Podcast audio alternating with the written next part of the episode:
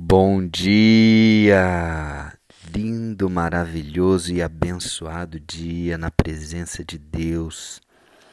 Hoje estamos no dia 591 do projeto Bíblia para Iniciantes. Vamos terminar o capítulo 3 da primeira carta de Paulo a Timóteo, falando sobre a igreja e sobre Jesus. Três três versículos apenas. Amém? Para fechar com chave de ouro esse capítulo.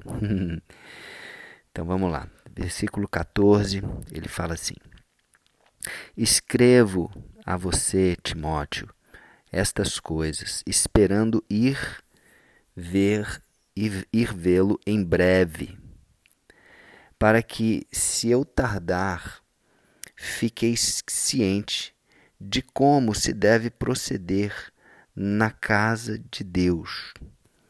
Na casa de Deus, que é a igreja do Deus vivo, coluna e baluarte da verdade. Uau! Bom, primeiro ele diz que quer ver Timóteo, né, em breve, mas caso ele venha a tardar, porque ele está ali sobre a direção, né, e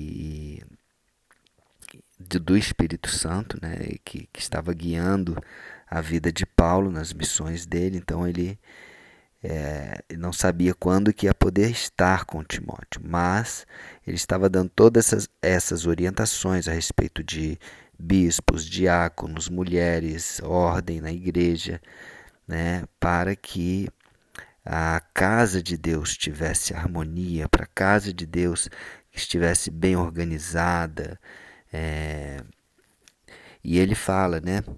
Casa, casa de Deus. Então, quando ele usa essa palavra casa, ele está se referindo à casa no sentido de família, no sentido de um lar.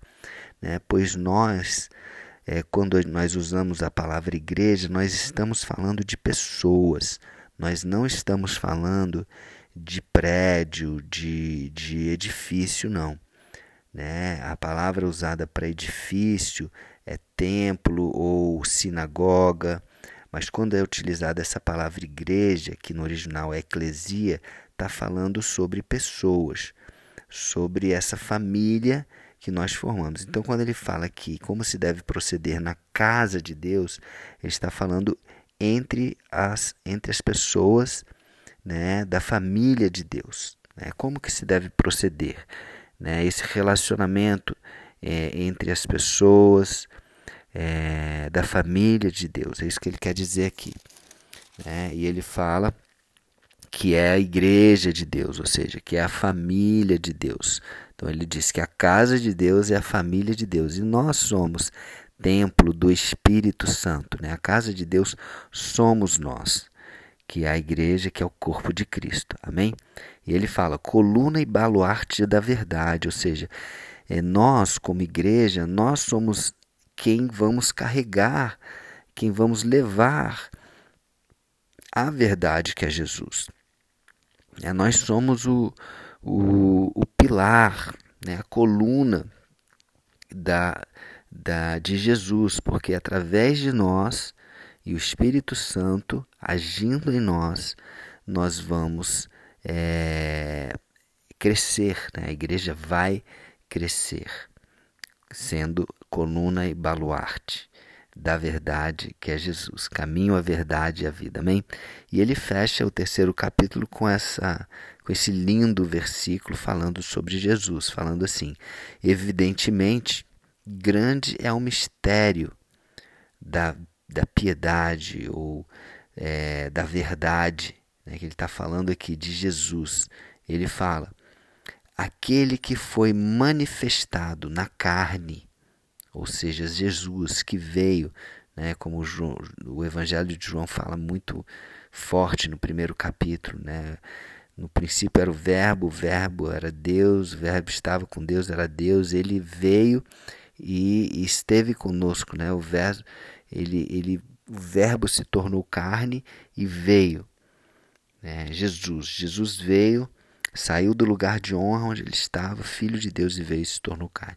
Então, aquele que foi manifestado na carne, como homem aqui, ele foi justificado em espírito.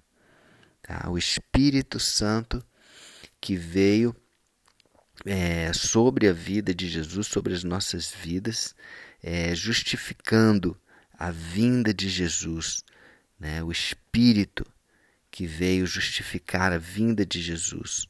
Ele continua contemplado por anjos.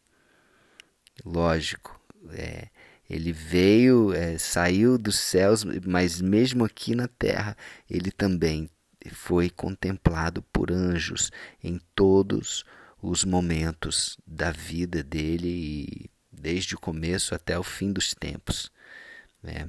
Alguns é, que se rebelaram junto com Lúcifer caíram, mas hoje nós temos ainda dois terços dos anjos que ainda contemplam, que contemplam Jesus e que louvam a Jesus e que não aceitam honra nem glória para eles mesmos.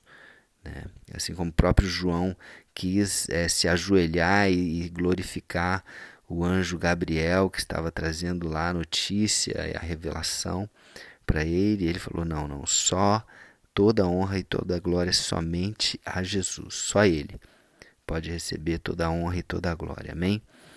Pregado entre os gentios, né? Foi exatamente entre mesmo, né? Entre dois malfeitores, né? Dois ladrões e um inclusive se arrependeu ali e hoje está, né? Com Jesus no paraíso, como ele falou, mas ele foi pregado, né? Foi crucificado entre os gentios, entre aqueles que não acreditavam em Deus, aqueles que não eram nem, nem judeus também.